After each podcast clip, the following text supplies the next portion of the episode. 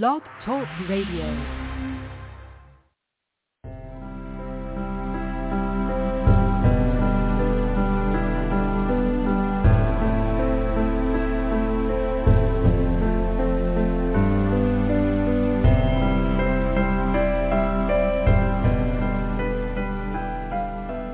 Welcome to Nightlight.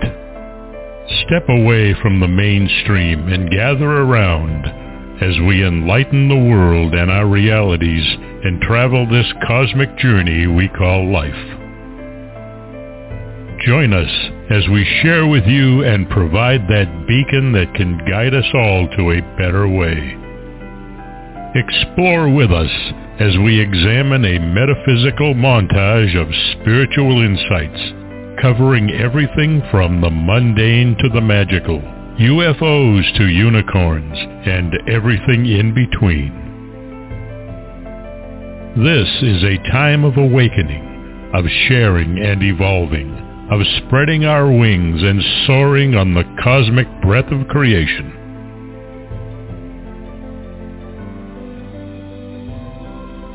Come and join with other light-minded spirits as we weave our lights together to seek understanding, enlightenment, and with a little luck, some wisdom. This is Nightlight, a reminder that you are never alone.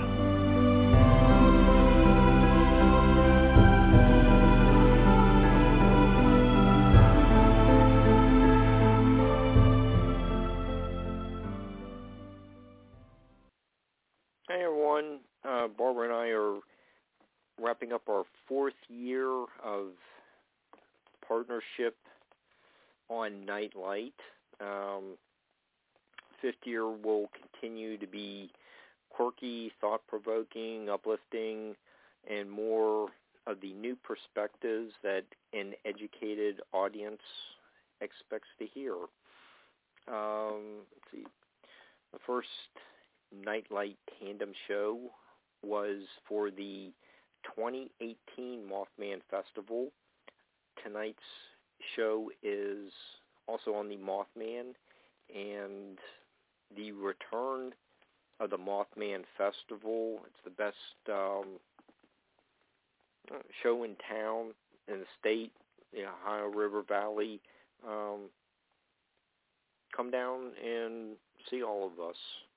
Um, Steve Ward is one of our guests, and you can see him at the festival, emceeing at the State Theater. Uh, you can find him at the Mothman Museum on weekends too. And if that is still not enough Steve for you, um, you can listen to his High Strangeness Factor podcast and Mack Maloney's Military X-Files. And we also have Jaci and Bill Kousoulas, and they will be two of the many captivating speakers. Uh, Jaci is doing her own business now, and she is also uh, co-author w- along with Bill of Bridging the Tragedy, uh, which should be available very soon. And Bill has a PhD in psychology. So welcome, everyone. How, how are you guys doing tonight? Excellent. Good, Mark. Thanks. How are you? Oh, I'm, I'm doing fine. Just uh, sitting here trying to get through this uh, show with uh, no computer and a really bad case of poison ivy. But yeah, but th- yeah, this is uh, uh, great after you know the last two years uh, with the Mothman festivals being canceled. Uh, it is back on track for uh, what September um, 17th and 18th. I believe so. It's, it's always the third weekend in September, however that Yeah. falls. yeah, se- September uh, 17th and 18th in Point Pleasant, West Virginia. Just follow the throngs of people heading to the State Theater. Um,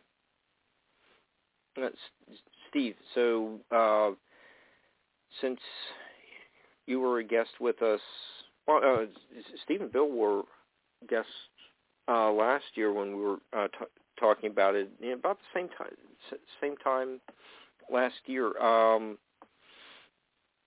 um, what's some of the latest news uh, from Point Pleasant? Is there uh, something uh, being caught on the moth cam?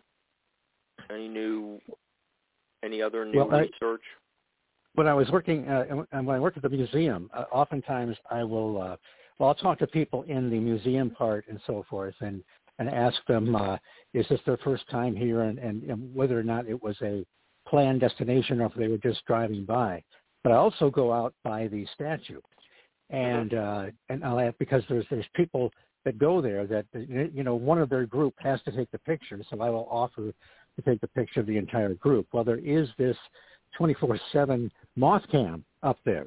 Uh, a friend of mine was was snapping pictures of me, uh, spying on me, I guess, uh, from the moth cam. So that's uh, that's that's that's a lot of fun. Although I, I will tell people that if you're trying to uh, uh, see somebody you know on the moth cam, it does have quite a delay. So you can make a, a gesture of some sort, and it will take a while to catch up. You could probably be out of town by the time your gesture is registered on the camera. But uh, one thing is, I believe this year um, the speakers will be at the uh, River Museum. They're they're rebuilding the River Museum after the fire that happened a few years ago. Uh, I don't think I think the State Theater has gotten to the point where it's a little bit uh, too old and not quite uh, uh, sufficient to uh, to house the speakers. So uh, so there's that. Now I don't actually I don't know all the speakers are going to be there. Of course, Bill and Jaci are going to be there. Uh, Nick Redfern, um, uh, Ken Gerhard, uh, Lyle Blackburn, and I, I know that uh, there are several others. I haven't actually haven't checked the website for a while. Yeah, uh, I know Ron Lanham from uh, Wild and Weird uh, West Virginia podcast will be one of the speakers.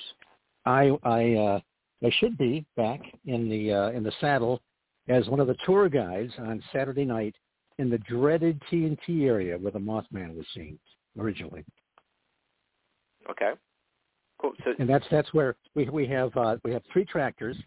Uh, we we line up at the uh, uh, uh farm the uh, farm museum out there, right across the road from where the old North Power Plant used to stand, where the Mothman was seen by the Scarberrys and the Mallettes. And so you got the three tractors, you got the three carts, uh, Jeff Wamsley, Brittany Sayer, and myself. Uh, Jeff has the only proper hayride with actual bales of hay. I have what I call one of the old man carts with nice, comfortable seats. And we take people into the dreaded TNT area, which is creepy without any uh, anything additional. But you know, you you will probably be accosted by the Men in Black, which are more like the Keystone Cops than the real Men in Black, and uh, pretty much a guaranteed flyover of the Mothman. So it's uh, it's just a, a lot of fun, and it's really great to be able to do it again. Okay, and what is going on with the new business across the street from the Mothman Museum? The the trading uh, the trading post or whatever. That's that's why they just have everything in there.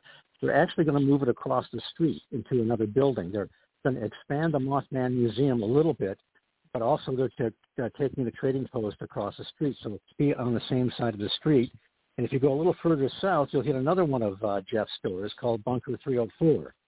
And that has a lot of old LPs and uh, music-related stuff and other T-shirts. It's another uh, store. That, it's a little bit kind of a throwback to Jeff's original stores. He had criminal records where he would uh, sell, uh, you know, LPs and uh, cassettes and CDs back in the old days. But uh, so it's uh, it's really his uh, uh, his efforts and his family's efforts have really revitalized Main Street in uh, Point Pleasant. Cool. Okay. So, and when people are going to see the speakers, uh, okay, they don't go to the state theater. Uh, where is the venue? Uh, where it's just a little little further down the street, uh, not far from where the Mothman statue is. It's uh, uh, I think it's just past uh, Bunker 304. If you if you're on the same side of the street as the Mothman Museum, Mhm. uh, you just keep going a little bit south, and you'll see this uh, brand new building that they, that they, they put up, and uh, that's where they're going to have the speakers. It's going to be a nice so- uh, venue. Okay, it, it's towards the uh, Tu-Endie-Wei. Yes, Uh, exactly. park. Okay, Right. okay. Get getting in my bearings uh, straight for that one. Okay, so And, and, and later, if you want, we can talk a little bit about some of the stuff they can expect at the festival. But there's other sites to see where the bridge used to be and the uh, the great uh, flood wall and all that. If you want to get to that later, there's there's Okay. quite a bit to uh, enjoy there, whether you're there during the festival or not. okay, and memorial. Okay, yeah, we'll, I will be sure to bring that uh, up before the end of the show, and then we can talk a little bit to Jaci and Bill about okay, you uh, live outside of the Ohio Valley, but how did you become so interested in the Mothman legend in Point Pleasant? Sure, and thanks for that. Hey, before we get rolling with that, I just wanted to thank Steve for clarifying the venue for the speakers because when you mentioned the state theater, I about had a heart attack. I've heard nightmares about how hot it gets in there. I'm a really hot-blooded kind of guy. I'd much rather be in this river, the, the new river museum. I'm assuming it's got to be air conditioned, right? I, I, I certainly hope so. Yeah. I, I'm sure I'm, I'm sure it will be. Awesome. Yeah, that I saw that on uh, on Jeff's page, and I thought, oh, this is going to be really nice because we're not going to have to sweat to death now. But to answer your question, um, you know, really, Mark, back in probably 2003, I saw the movie, the Mothman Prophecies movie, hmm uh, rented DVD, checked that out, was really interested in the storyline, and at the end of it, it says that this was based upon real events that happened in Point Pleasant, West Virginia in 1967, you know, pertaining specifically to the bridge collapse. So I, I got interested in the whole phenomenon, started studying John Keel's work, followed up on other authors who have written similar things, and then really back in 2016, Jaci said, hey, you know, we need to go on a vacation. Where would you like to go? And I said, well, how about Point Pleasant? And she said, if you toss the Serpent Mound in there with that, we'll do it. So we live in Chicagoland, so it's a bit of a haul for us. Mm-hmm. But long story short, we went to Point Pleasant the first time in 2016. We met Carolyn Harris and a guy by the name of Mark Griffith. We became quick friends with them and just fell in love with the people of Point Pleasant, and we've been back every year since then. Okay. And it, it, your book is at the printers now. Uh, it should be out, you know, available uh, very soon. Well, actually, Mark, I've I've ordered a copy, and they and Amazon claims it'll be here Thursday. Oh, okay. Uh, that that's even better. Well, I've got a, I have a uh, production partner who handled all that business, and she, what did you upload the file yesterday to Amazon? Yeah. And within 24 hours, it was released. So we were super excited. We kind of felt like we needed to rush it to the press because we really wanted to be able to bring some copies out to the festival. But yeah, it's out and about. It's on Amazon, and uh, we're really excited. Okay, cool. You know, I, I want I want to come down and get an autographed copy. We can do that. No extra Oh. charge, right? No extra charge. Of course not. Only for you to see. I can handle it. Okay, so okay, so it, it, um, I I'm uh, I'm looking forward to reading it. You know, know a little bit about you know, remember some of your you know the research from last year, um, I think you have something terrific going on with showing how it, there's this horrible tragedy, but Mason Countians are resilient and came back from this uh, um, horrible event. I, I don't know how you know small towns you know really do recover from the loss of so many lives all of a sudden. So uh, that's what I want to focus a lot of tonight's show on is what happened. Uh, how are some of these patterns similar to other paranormal and other traumatic events that are frequently covered on you know these late night talk shows and you know what helped uh the people of Point Pleasant to you know uh, move forward to a uh, you know, productive future. So maybe, maybe just start with some of the uh, generalities about uh, the, the bridge. I'm sure most people you know remember last year's discussion on that. So, so you know, um, Bill or Jaci, do you want you, do you want to talk talk a little bit about the uh, bridge? Sure, sure. Okay. Yeah, and uh, basically, I mean, when we first had the concept for the the book, it took a little while to kind of bring it all together. You know, we knew that we wanted to do something that involved psychology because that's what my education and my background is in. Mm-hmm. And then second, we wanted to do something with the whole Mothman phenomenon because that's where you know our passion lies. And so when we met, I mentioned Carolyn Harris. We met her in 16, and we just really, really were drawn to her. And I had told Jaci that I was very interested in uh, in seeing if I could interview her. I knew because she had lost her young son in the bridge disaster that it was something that was taboo. She didn't want to talk about that. Um, I was I was kind of hoping, you know, against hope that perhaps I could maybe get her to talk about it and maybe write a story about her but um, sadly she passed away before we had a chance to do that, and it was really sad for us both because even though we only knew her for a week, we felt like we knew her for our whole lifetime. She was just that kind of person.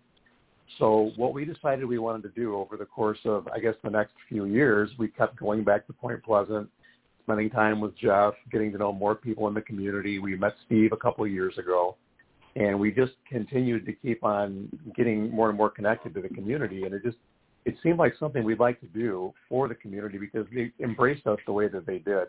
When you go to Point, you, you feel like you don't know any strangers. Everybody's just so outgoing. And we decided, you know, this bridge disaster was such a horrible thing.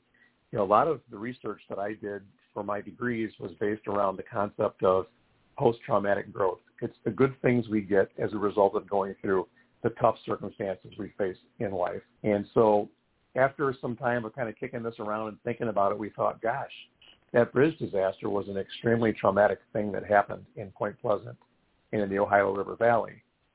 I know good has come out of this, you know, and you can see kind of on the surface some of the good things that came out of it. But we needed to hear in the experience of people who had been through that, you know, in the community, um, what it was like for them, what happened, and how their lives changed and then we had a couple of folks, uh, out of the 11 that we interviewed, there were only a couple of them that really had any paranormal experiences at all.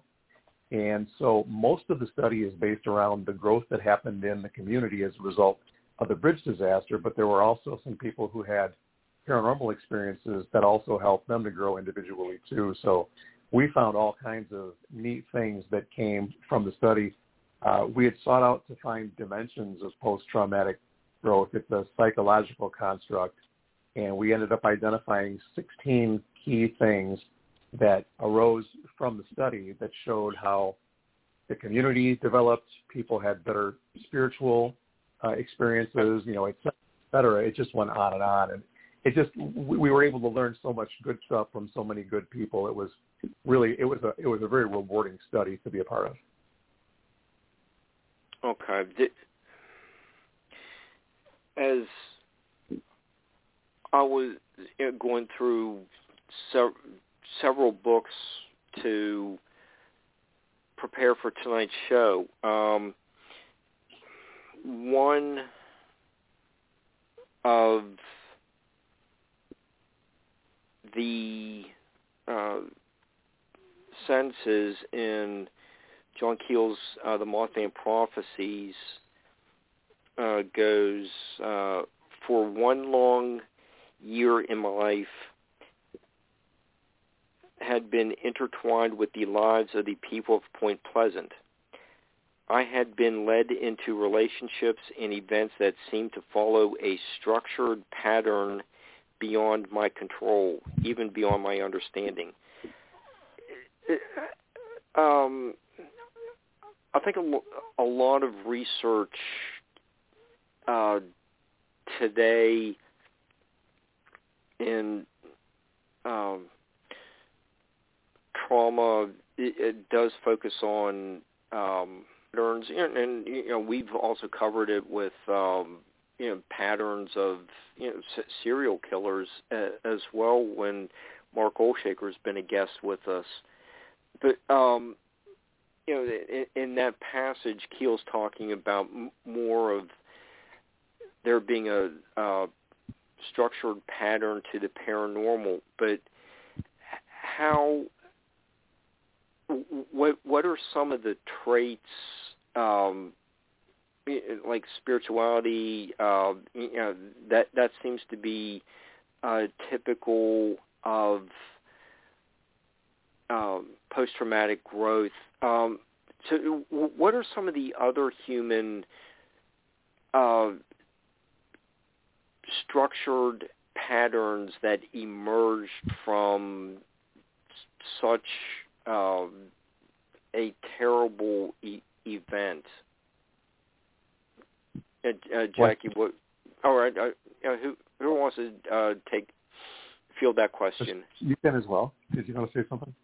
Well, you go ahead and say what you were going to say. Well, okay. What I was just going to say was one that comes to mind for me is the it's the dimension of what they call perspective taking. You know, we we take a look at different things that happen in life, and depending upon where we're standing, you know, it might appear differently to each one of us. And because we're all different individuals coming from our own backgrounds and experiences and ways of interacting with other people and in the world in general, we have a different viewpoint upon things. Now, one of the things that's in post-traumatic growth theory is that what happens is that a paradigm shift occurs because these events that happen, like the Silver Bridge collapse, uh, it's a matter of you know most of the people we interviewed never thought that bridge was going to collapse. There were I think there were two ladies who we did talk to who had been over the bridge before it had collapsed, you know, within a couple of days. And they were saying, you know, this bridge is going to fall. It's all shaky and everything. And the other one says, mm-hmm. oh, it's not going to fall. This bridge has been here forever. It's going to last forever, blah, blah, blah. But when when the bridge collapsed, you know, a number of the people that we talked to, uh, Denny Bellamy, for one, he participated in our study. He's the Mason County Visitors in uh, Bureau and Convention Center uh, executive director. He said one of the things that happens when something like this occurs in your life is that you know something like this can happen. You know, they say it doesn't happen here, but it did happen here. I mean, it, it shatters the foundation of what we're looking at, how we're living our lives, and it forces us to take a step back and you know reflect on reality and see it from a different perspective than we did before an event like this happened. That's just one of the things that we were able to uncover. Okay, uh, Jaci, did you want to add another or just extend Bill's comment? Um, personal development was another thing that um, came from the study. Um, the way people were able to grow from the experience and um, also a sense of community um, how they held on to each other and you know and they and they still do point pleasant people um, susan thayer especially talked about that and um, how whenever there is a family or a person in need in point pleasant everybody works together to fulfill the need Mm-hmm. That seems to be an Appalachian trait. Yeah. It's interesting, Mark, that you. I mean, obviously, we know that West Virginia is in Appalachia, but uh, when I was working on my dissertation, there was an article that I used in the literature review for the dissertation, and it was about the resilience of Appalachian people and how they, you know, how they really respond to trauma. And we were able to utilize that foundational article in what we called our literature review in the book that just came out today. Uh, also, to be able to, to talk about the different traits that people in, in Appalachia have. There's hardiness. I mean, these are not people to be trifled with. If, if the luck is down, and a lot of times it is, they still pick themselves back up again. You know, they develop community. They stand together. They, they do the things they need to, like Jaci said, to come to the to, to the needs of the folks that that have to have you know what they have to have to get by in life. They're they're there for them. So you know hardiness, resilience, perseverance. Those are all things that presented from the study. You know, um, and, Steve mentioned the um, memorial of the the location of the bridge. Um, Steve, uh, could do a uh, quick description of the uh, memorial. Uh, you know, let people know where they can uh, see that, uh, since we're on that subject. It, yeah, it's just uh, if you're standing uh, in front of the Mothman Museum, it's only a, a block and a half north. It was uh, it was Sixth Street, where the bridge used to go over to Ohio from Point Pleasant, and uh, right now there's uh, uh, there's a, a, a memorial there, and then there on the on the street on the sidewalk, uh, the 46 names of the people that perished on the bridge are there. And if you look a little bit further along the flood wall, they have this beautiful mural of the way the bridge used to look with it, the perspective as it went over to uh, to Ohio. And I should mention briefly that I have I have new digs. I am a displaced Michigander deep in the Ohio Valley in West by God, Virginia.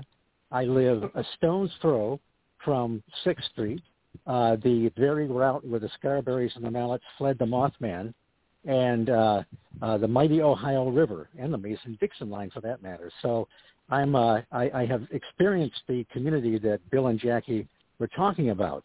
Uh, the I've got great neighbors, great uh, support from uh, from the people around me. So uh, I'm I'm a, a Point Pleasant resident resident now, and I never never dreamed I'd actually be living here.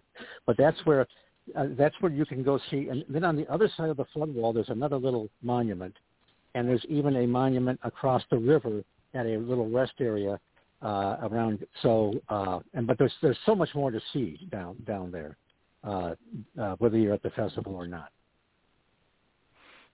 Okay.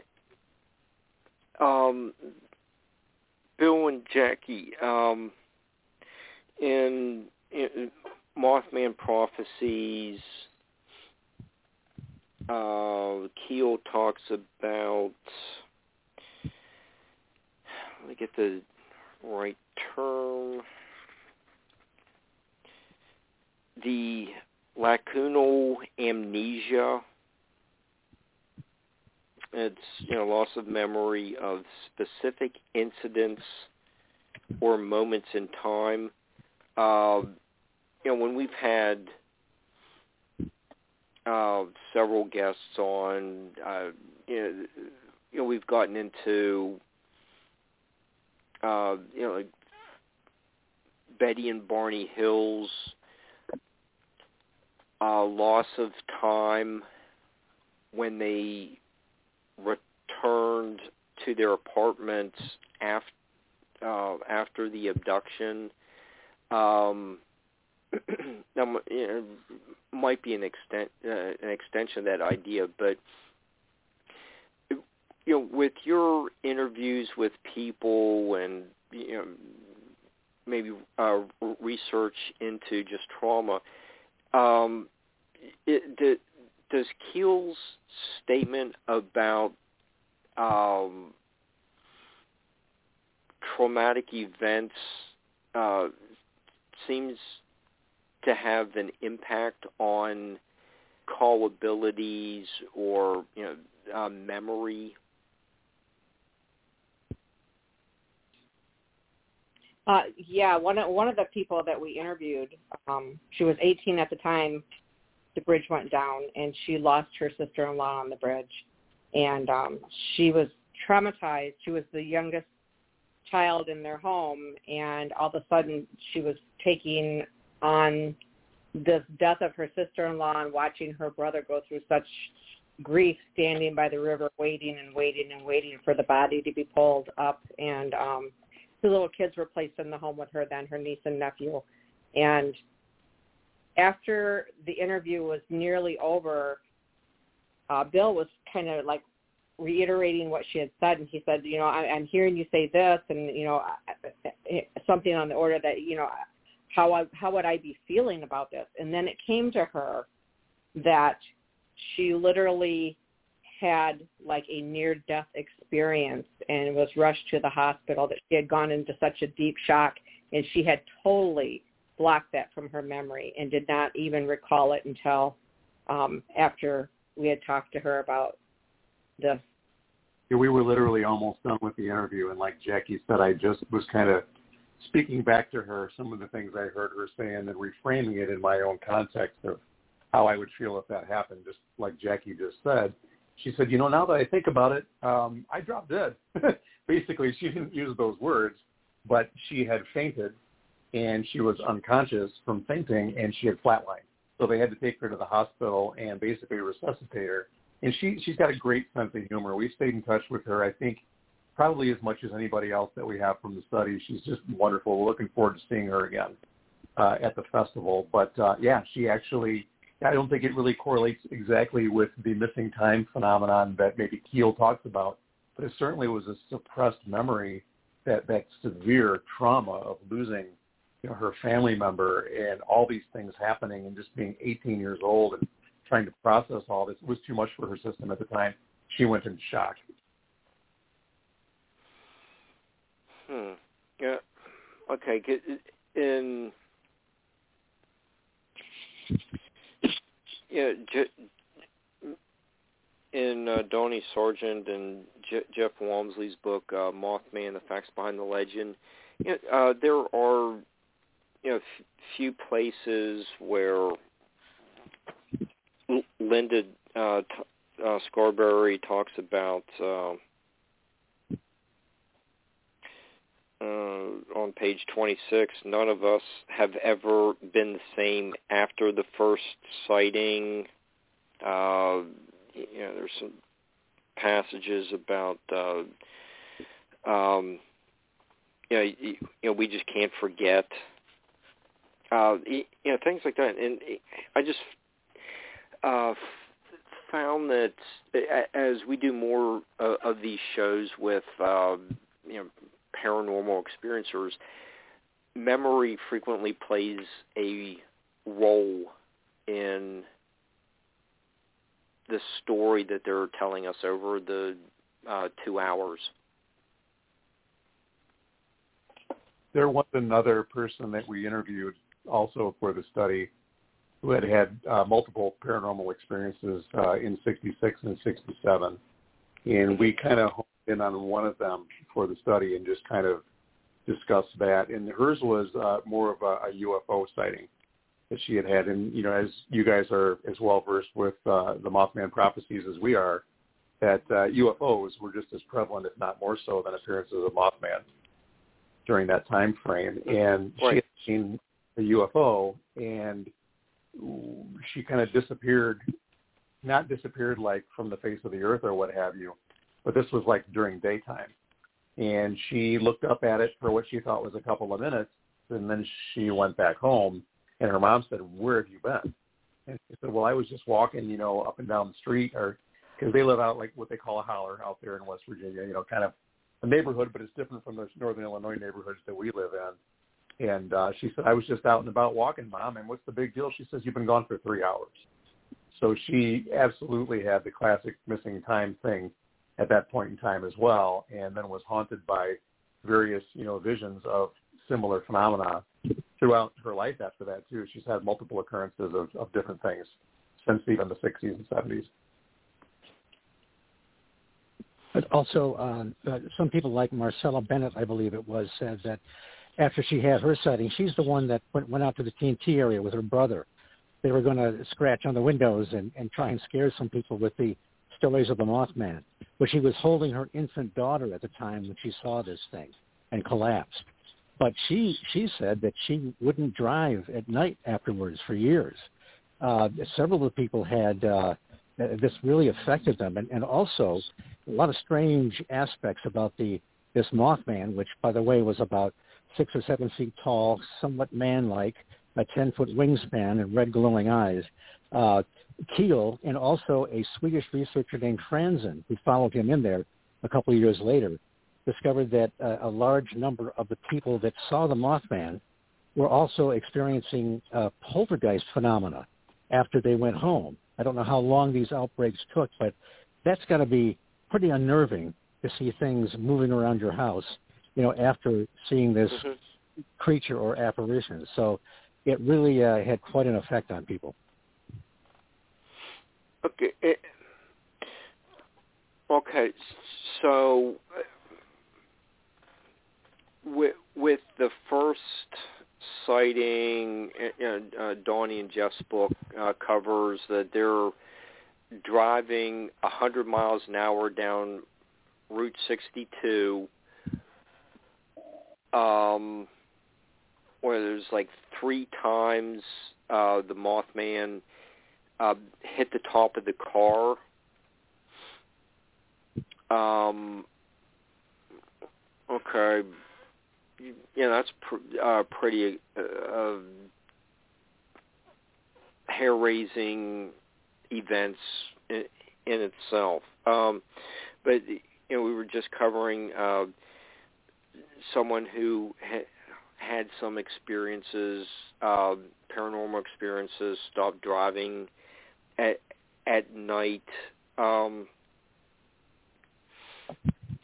when you know we've uh, had Wallace Wagner as a guest, and uh, Steve, I know you've had Michael Carter on your show, um, you know, talk about his uh, book Initiation. Uh, right. You know, Michael, uh, you know, talk, d- discusses after the experience, uh, someone is, or the ex- experiencer is probably going to have uh, some sudden uh, behavioral changes, uh, changes in a career. Um, you know, like he uh, when he was a guest with us, he spoke about um, you know, you know really maybe the only thing he ever uh, really read was uh, you know the like the sports section of the newspaper. And right after the experience know, starts um, you know you know reading all these like world creation mythology type stories or you're delving into all these sacred texts uh, it kind of brings back to uh, you know someone uh, uh, stop su- suddenly stop driving at night. Um, Betty and Barney Hill uh, you know, were working more in civil rights. So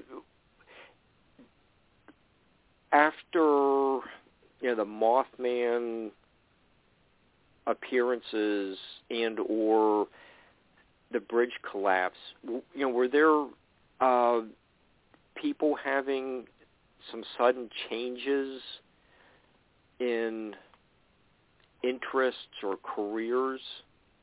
I'm just kind of looking for this uh, uh, pattern that keeps uh, reappearing in you know, throughout our shows. I would say, Mark, a couple of the people that we interviewed uh, did notice that they had some abilities that they didn't realize that they had after having the experiences that they did.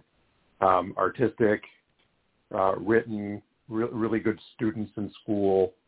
Um, the lady that I was talking about that had had the experience with the, the UFO went on to uh, to become a medical intuitive. I mean, somebody who was actually Oh. able to diagnose Wow. your your his physical conditions face to face, and that that's one thing that you know you kind of it's easy to be skeptical about. But I was we were on a Zoom meeting with her.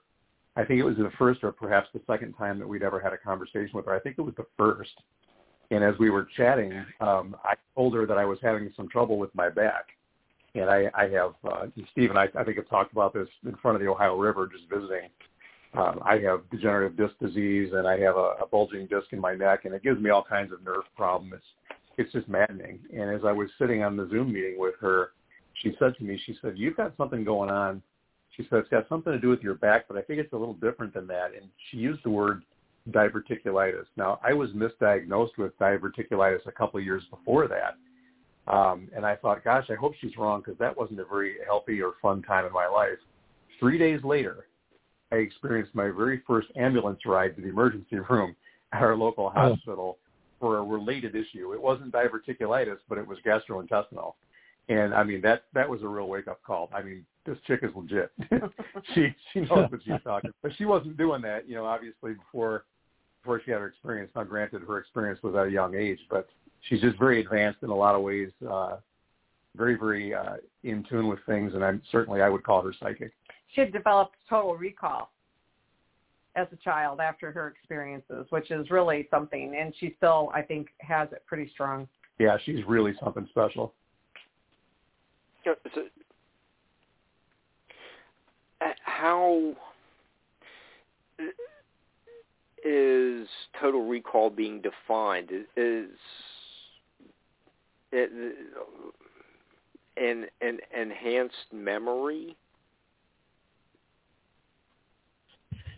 Well, she said that um, there were they they took a group of the students from the school into um, rooms, gave them assignments, and she remembered what her assignment was, but I don't remember what it was. But they had given her some different books and information, and she was supposed to go read this information and come back when they called her into the room to report it. And when Mhm. she came back in doing her presentation, she said that one of the women stopped her and looked at the man beside him and said, "My God, she's got total recall." Yeah, she, She- spit it out verbatim. Yeah. What she had studied. It was something to do with world history, if I remember correctly, that she had never studied before. And she literally went into this room, read it for a few minutes or you know 45. 45, 45 minutes or whatever, came back and spit the whole thing back out verbatim. And I want to go on Wow. record as saying I don't have any of that. But uh, go ahead. Me Me neither. None of us. None of us. But uh, you know, e- even in Donnie and Jeff's book, it, um, uh, uh, on page thirty-one, uh, they do describe Mary Hyre as uh, it, it just completely took over her life. You know, just all this stuff that started happening in 1966. Um, she was not immune to it either.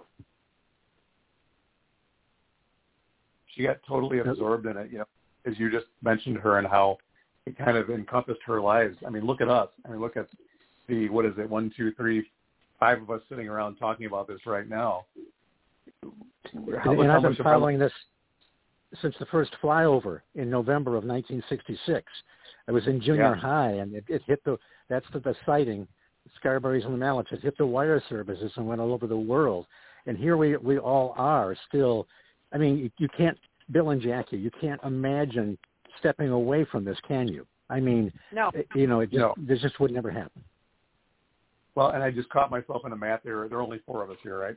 Well, yeah. but yeah, absolutely. I mean, here I I'm not a big movie buff. I'm not one that sits still for a whole lot of anything really, except for playing video games on my iPad and writing stuff. But you know, I don't watch a whole lot of TV. So for a movie that I watched, which was a good movie, not a great movie, but a good movie that I watched almost 20 years ago, and here we are 20 years into the future, and this is pretty much my life. Yeah, I mean that's that's really something.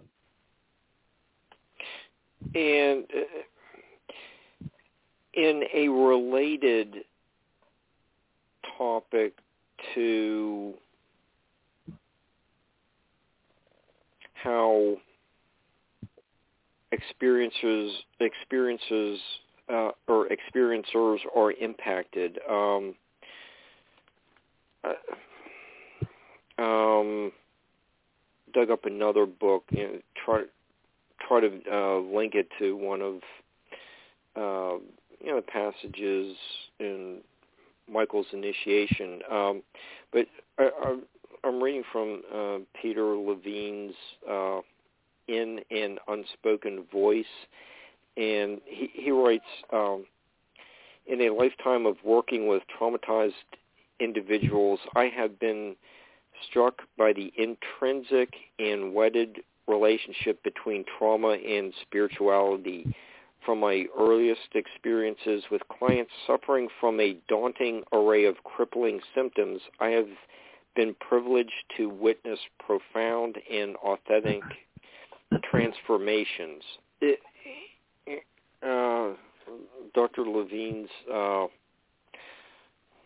observations seem very characteristic with what uh, you know, to say say uh, an author in in experiencer and researcher like uh, Michael Carter uh, wrote about with you ha- have the event and the there seems to be some kind of spiritual connection that follows what um, we, we found a lot of that. We found a lot of that in our study. You know, and just in my research in trauma in general, even you know predating the book that we're talking about tonight, that I think sometimes people get beat down so badly. We talk about it changes the paradigm. The way that you deal with life, your subjective reality is altered forever. You know, the bridge collapse being one event that can we can call traumatic, but it could also be you know maybe the sudden death of a spouse, or it could be a tornado that devastates a small town like Fairdale, Illinois, which is 15 miles away from us that experienced an F4 that was one mile per hour lower than an F5 tornado in a little thousand person town, devastated the entire town. How do, how do we recover from that? You know, and, and you see all these all these stories of you know community coming together people learning a deeper sense of spirituality, whether that's a faith in God or faith in a divine spirit or what that might be, or just having the the ability to see beyond certain circumstances and know that there's a guiding light somewhere. Let's just shoot for that guiding light and, and to have that inner spirituality. Uh, that was a big one. That was a big thing that presented from our study as well too. I'd say out of the out of the 11 people that we interviewed, three or four of them really spoke about their faith in God as being very very central to who they were. Hmm. And I, in you know, back to Donnie and Jeff's um, Mothman book, um, when Linda, uh, um, I think it was all four or the two couples wrote out their um, made the sheriff's reports, and they uh, or, or uh, uh, reproduced in the book as well as um, Steve. Are they still on display? The uh, the books, or you mean the original uh, the, transcripts? The, the, yeah, yeah, the hand. Yes. Yeah, they're uh, okay, and yep when you first walk into the museum part, they're all up there, the original handwriting. And like you, you say, the book, you're, you're one of the books that Jeff uh, wrote, he's reproduced all that stuff along with a lot of mm-hmm. other articles and history of what happened at that time. Yeah, and Linda uh, writes. Um, uh, they all uh, wanted to. Uh, we all agree we'd like to talk to a minister about it. Uh, uh, that's you know like uh, right after you know coming down uh, Route 62 with uh, the Mothman hovering over the car at 100 miles an hour. Uh, that seems to be an I- indication that th- this pattern seems to be uh, frequently appearing after some event where th- there is some kind of like heightened spirituality. May, may I interject something here, Mark? Uh, sure. Jeff told me that he found there was a nurse that, that worked uh, at the, I think it was the Pleasant Valley Hospital at that time. She told Jeff that two women were admitted that night to be treated for shock. And so Jeff didn't know about that. So he went to Linda Scarberry, when of course she was still with us. She we lost her a few years ago, mm-hmm. and she said yes, she and Mary Mallette were uh, were treated for shock at the hospital. That's something that's not really known, very well known, but that's uh, obviously these ladies were not pulling a hoax or or faking something if they actually were treated for shock that night. Yeah, that's a big deal. That's news to me too. I'd not heard that, Steve. Right. That's uh, uh Jeff spent a lot of time with uh, Linda even went back out to where the old North Power Plant stood, and she took him step by step through what happened that night. It had to be difficult for her.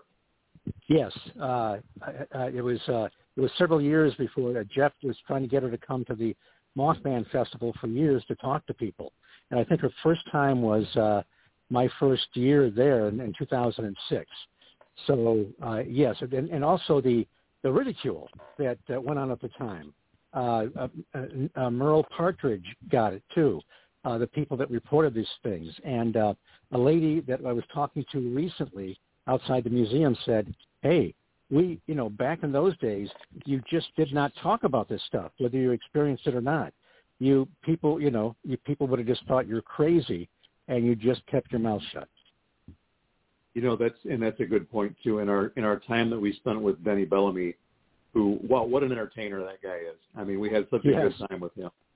He uh, he actually informally spoke to us an hour before we even got the cameras rolling, and then after that had us back to his uh, his property, and we sat out there with him for three or four hours. I mean, we basically spent the whole day with the guy.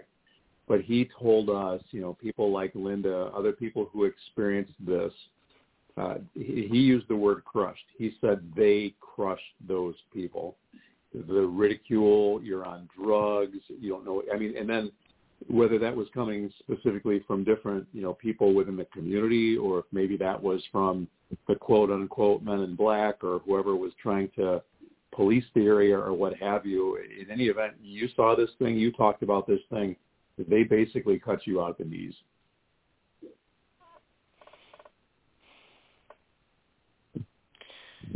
Uh, I it seems like so many people have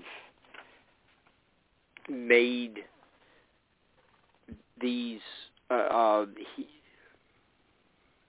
understood that what people are the experiencers are really talking about is uh, asking for help get you know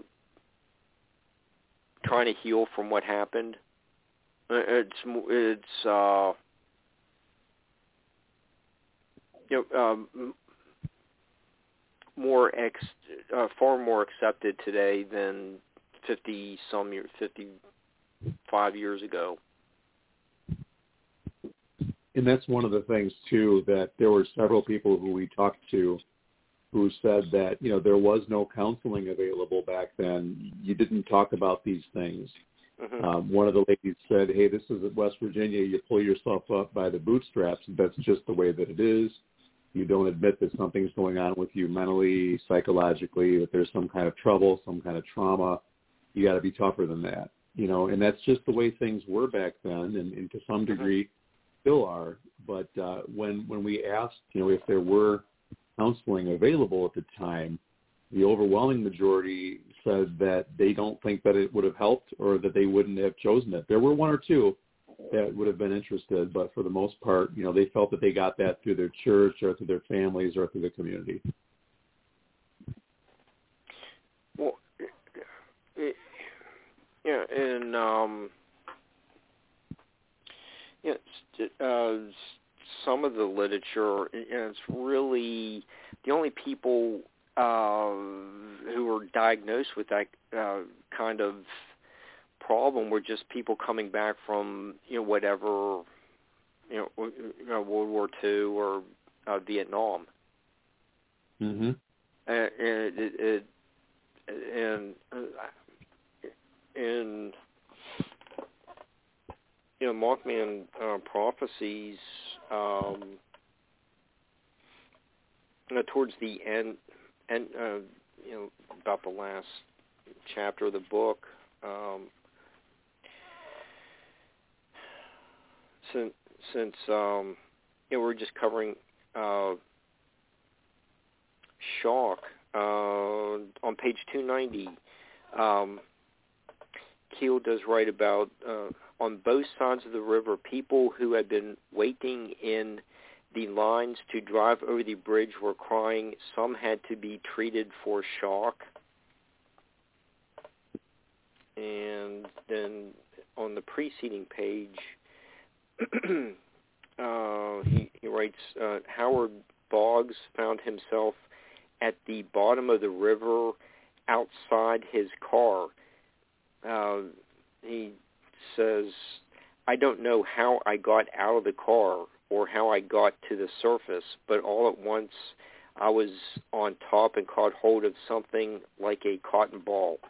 Uh, you know, there's, you know, uh, there are back to, um, you know, the memory uh, memory issues, um,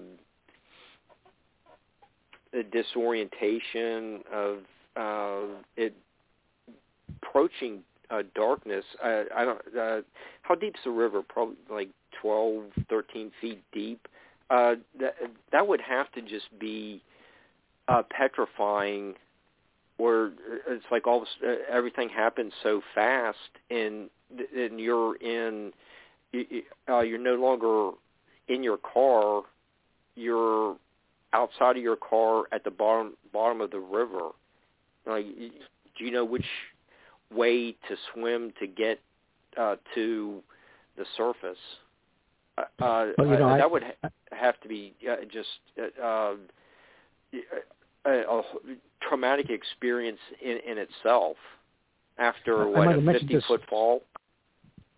I might have mentioned this last time, Mark, but I, I talked at the 50 year remembrance ceremony that weekend. I met Bill Edmondson, who was a truck driver going from the mm-hmm. uh, West Virginia side to the Ohio side with material going to a tire plant. And uh, his uh, partner was in the cab, never made it out.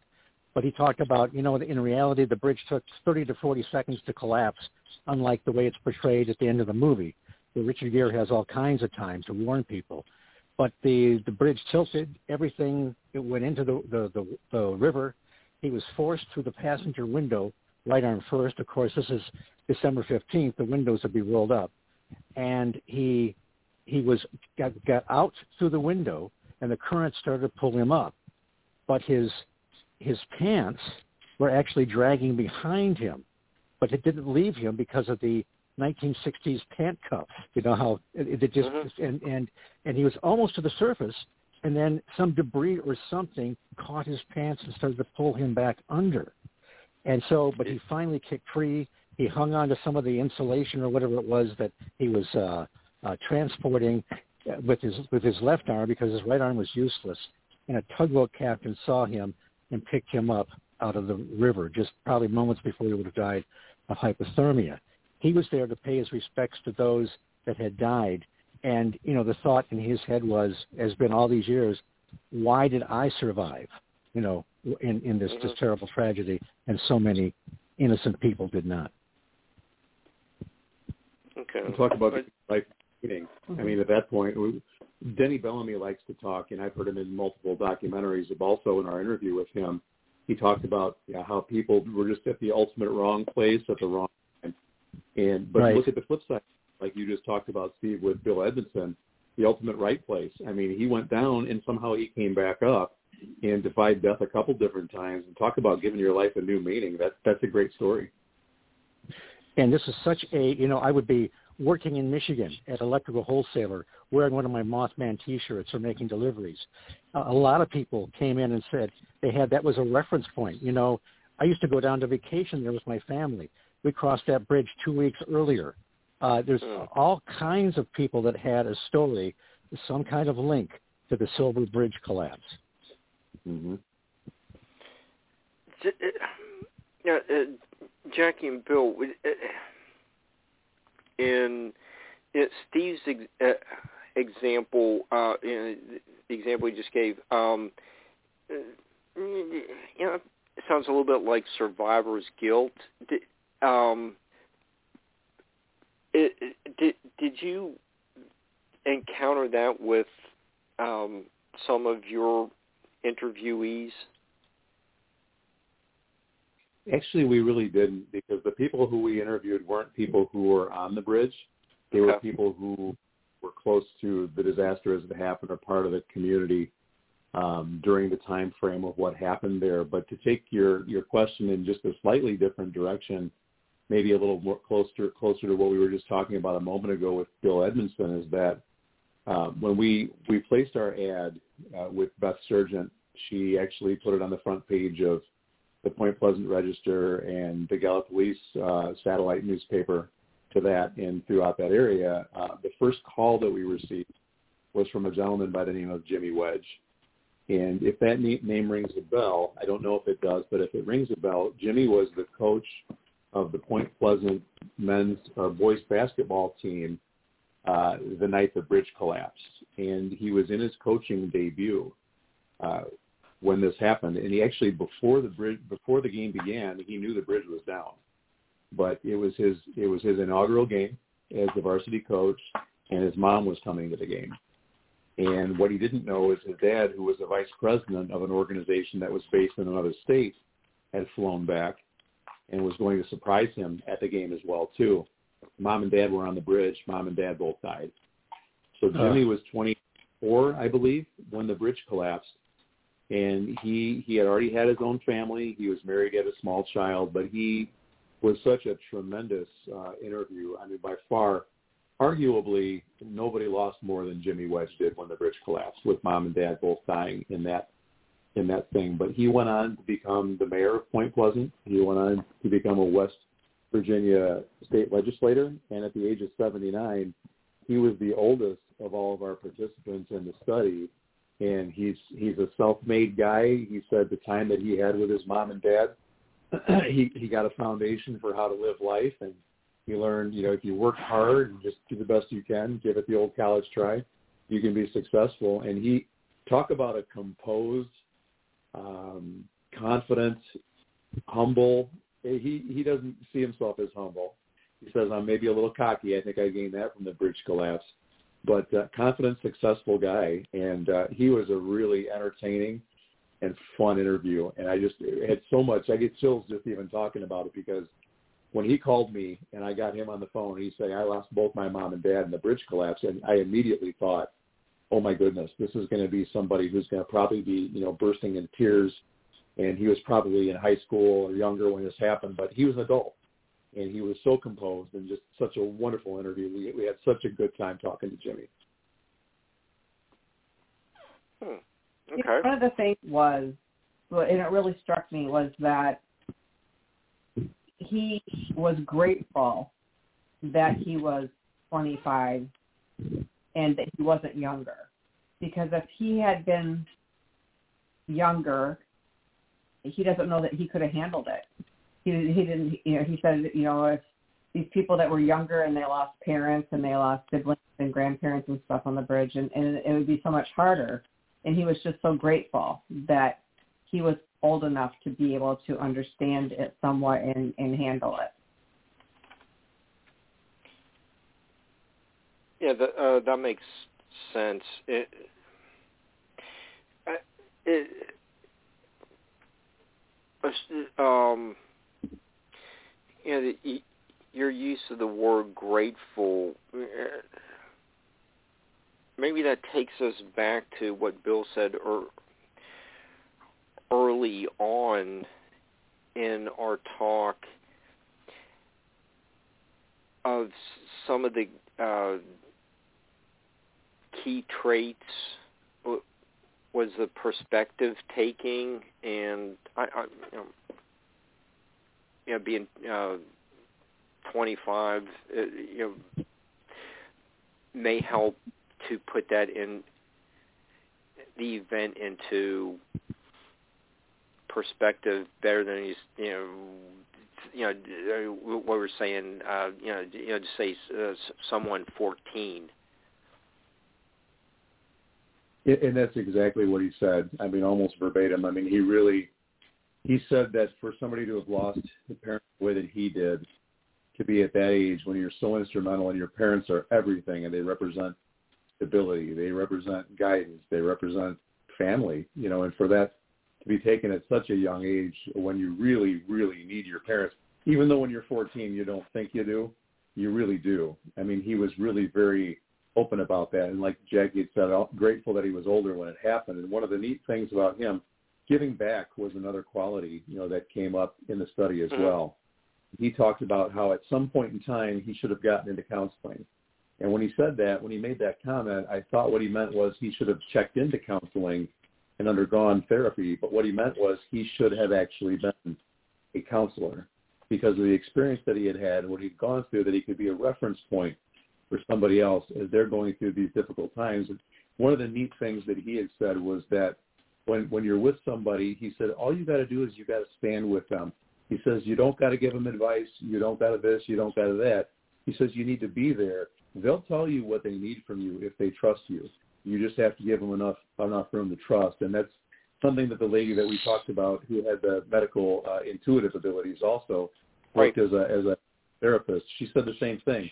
When people are going through trauma, be there for them. Don't get don't encourage them to talk about it. I mean, but be available, and if they want to talk about it, they will. But don't don't push them. Well, and you know, Bill, the uh, example you were just talking about with the um,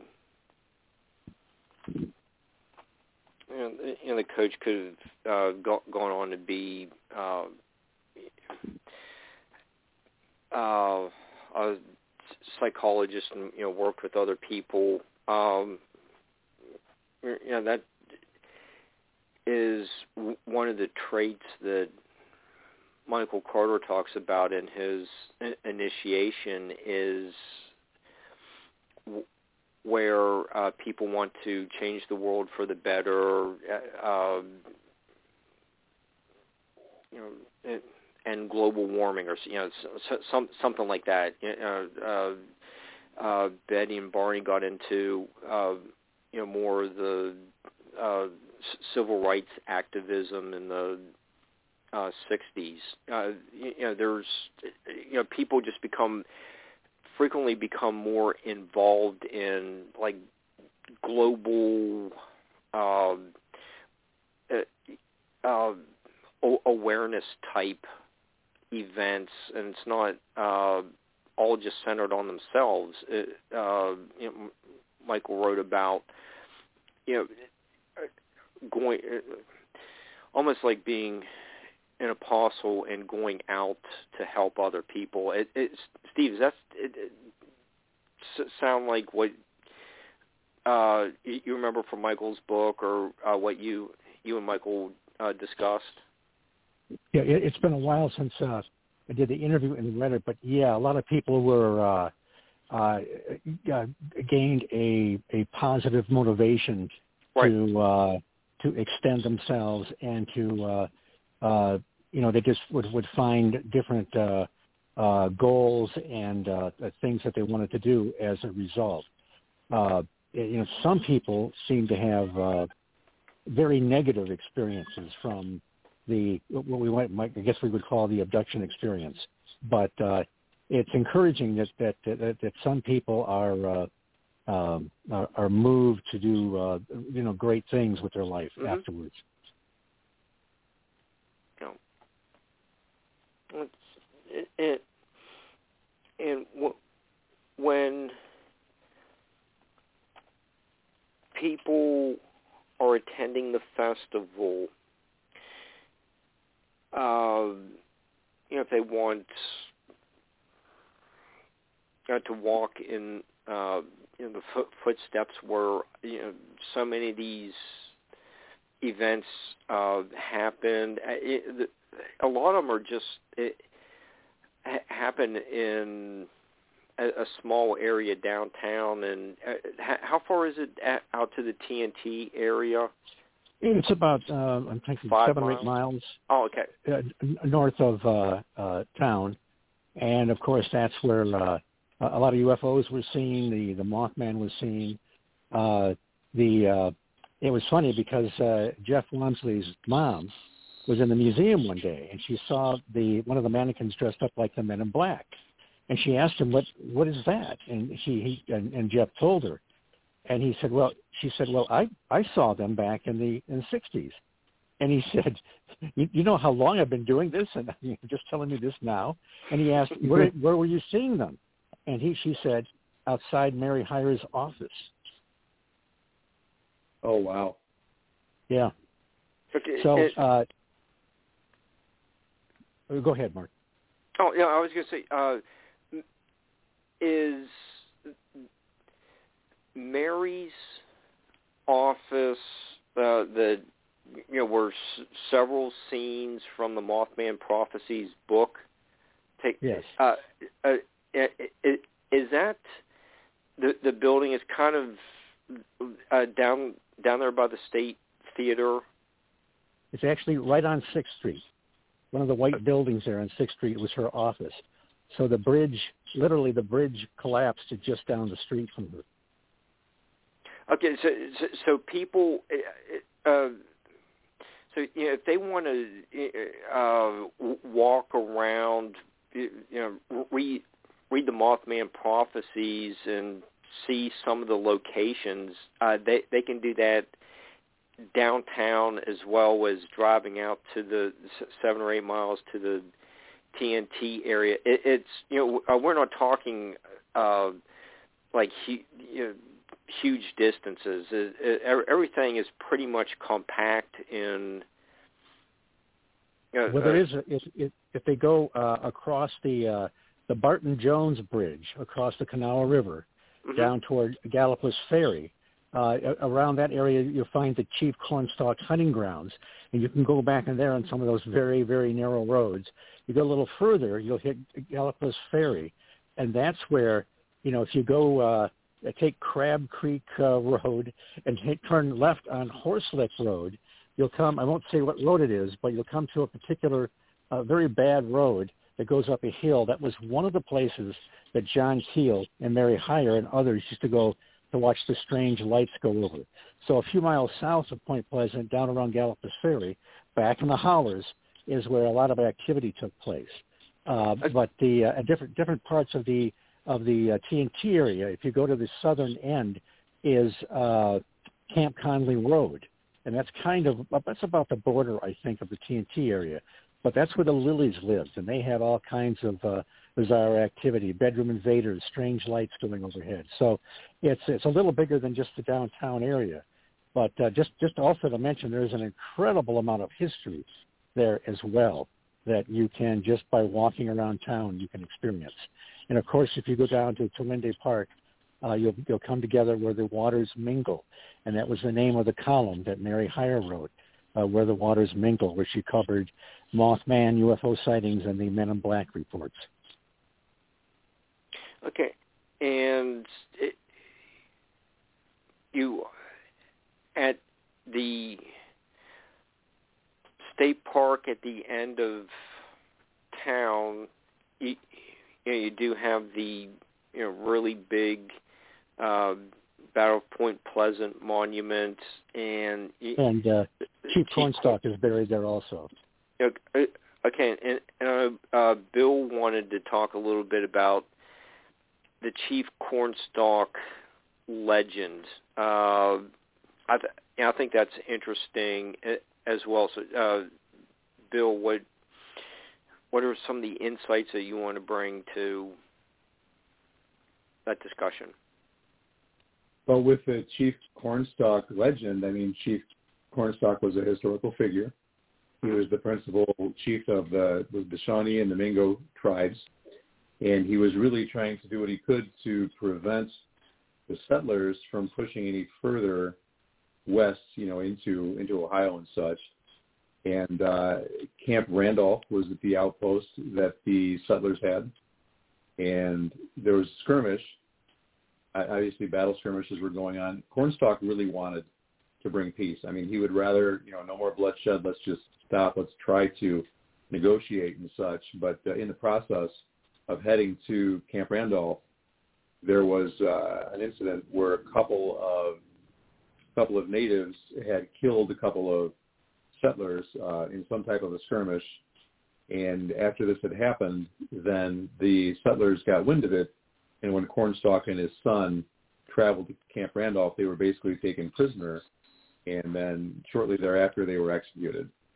And I mean, the legend has it that there was a, a curse that Cornstalk had laid out upon the land and said this land will not prosper for 200 years. Uh, always kind of taken a little bit of uh, taking that grain of salt and such. And our, our first trip to Point Pleasant in 2016 at Carolyn's uh, Cafe, we met uh, a lady by the name of Lynn Robinson, who was a seventh fire descendant of Chief Cornstalk, and we asked her, we said, hey, you know, Lynn, what do you think of this old legend about the curse of Chief Cornstalk? She said, absolutely not. Didn't happen. No native would ever curse the land. The land is sacred to them. We didn't own the land. We're stewards of the land. That didn't happen. And so, uh, you know, interestingly enough, she she had the first time that told us where the TNT area was, and Jaci and I traveled out there with her her half brother Mark, Mark Griffith, who's also in our book. Uh, she sent me out there with a, a cigarette box where she had basically crumbled a cigarette and the tobacco had kind of fallen into the bo- bottom of the box. And she said, take this out there. She said, because this is basically, you know, a traditional, you know, Indian burial ground and sprinkle some of the tobacco to the north, to the east, to the south, to the west. And then they'll, you know, the native spirits will basically be appeased by that because they'll see that you're bringing them a gift. And so we did that and kind of went about our business on our first trip out there to the to the TNT. But um, you know, there was something else I was going to mention about the, the curse of cornstalk, and that's what Denny, Denny told us. yeah, go, go ahead and let, tell them about that. Um, Denny said that um, this, there was a school, an old school being torn down, and they tore down a wall, and behind the wall was a closet that had been covered up. And when they opened the closet, there was all kinds of old material in there, and one of the things they found in there were a couple copies of the the cornstalk play, and it was the curse of cornstalk, and the curse was literally written out in that play, and that's where that came from. Word, word for word. I think Yeah. 19 was it 20s. I don't know for sure. Yeah, I think it was the 1920s, and it was it was definitely uh, some uh, uh, artistic license was added to the uh, Chief Cornstalk Cruise. Right. And they said that he was shot. He was shot at point blank, and there would have been no way that he would even had time to mumble any type of anything out of his mouth, let alone a, a full blown curse. so Then he actually walked back into another uh, another room of his facility and came back out with uh, the play. We actually have a picture of it. We snapped a picture of him uh, basically presenting it to us, saying, "Here's where the here's where the curse came from." that's that's really cool. yeah, If anybody had a right to utter a curse, it would have been Chief Cornstalk, who was a peacemaker and betrayed and murdered. But uh, apparently, that didn't happen at all. It doesn't sound like it. Not not from the things that we've been told. It, it, okay. So you, uh, yeah, the legend makes for an interesting story, but you know, we're uh, just getting into you know the history, the you know like uh, Jaci said, I, he if you're just shot at uh, point blank range, uh, probably don't have the time to utter you know some kind of uh, curse. Uh, okay, so you know, forensics um, is at play as you know we you know recreate many of these uh, events. Um,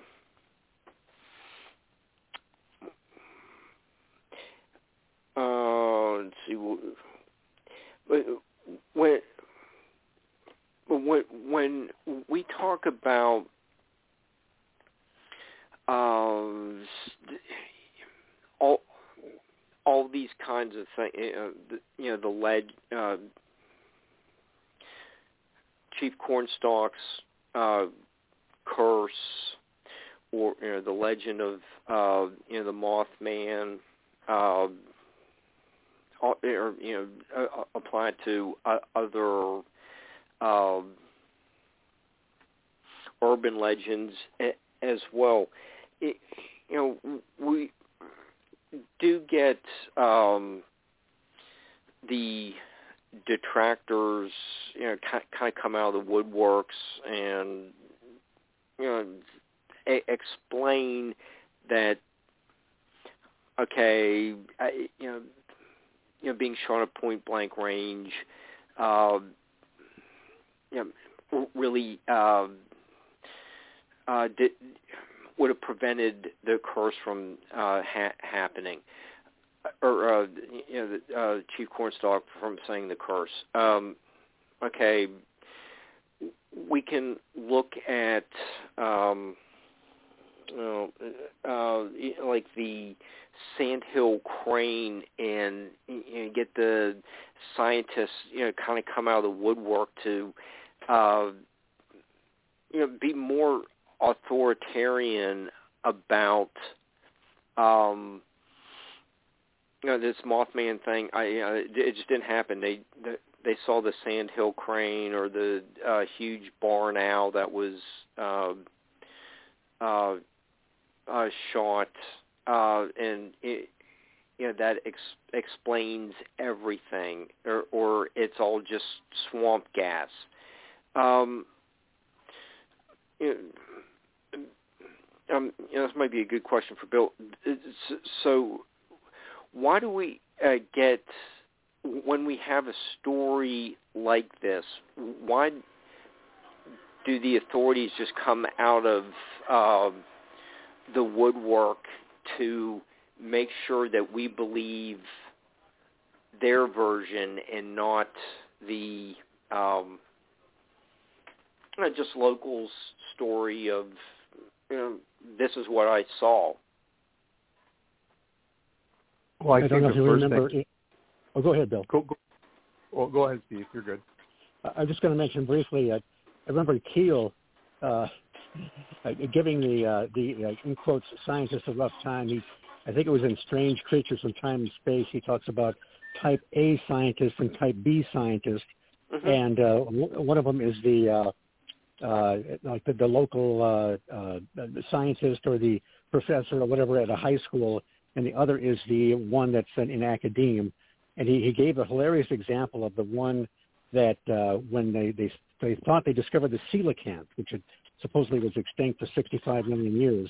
This right. one uh, scientist said, derided it and said, "Well, the uh, uh, you know this is a uh, it's not possible, and it was it's a shallow water fish, and blah blah blah. And then of course ten years later they found it. Same scientist said, well, you know, we've always expected this. Uh, and you know, after all, it is a shallow water fish, and of course, it's a deep water fish. But uh, yes, Keel had a lot of fun uh, poking at fun, but it's a, it's a. I'd like to hear what, what Bill has to say, but it's uh, it's sort of like the you know you know how when uh, uh, UFO reports are, are in the news or whatever, uh, sometimes the news uh, broadcast, the local news, or even the national news would end with a a, uh, uh, a UFO report and uh, you know uh, present it with a chuckle factor. There, there's mm-hmm. something. Mm-hmm. It seems like there's something uh, maybe it's changing a little now, but it seems like there's something the way humans are wired to uh, to uh, explain away or ignore some of the stuff with laughter. Um, but uh, it's just part of the human condition, I think. Well, you get the Fife Symington uh, uh, press conference right after the Phoenix Lights. Right.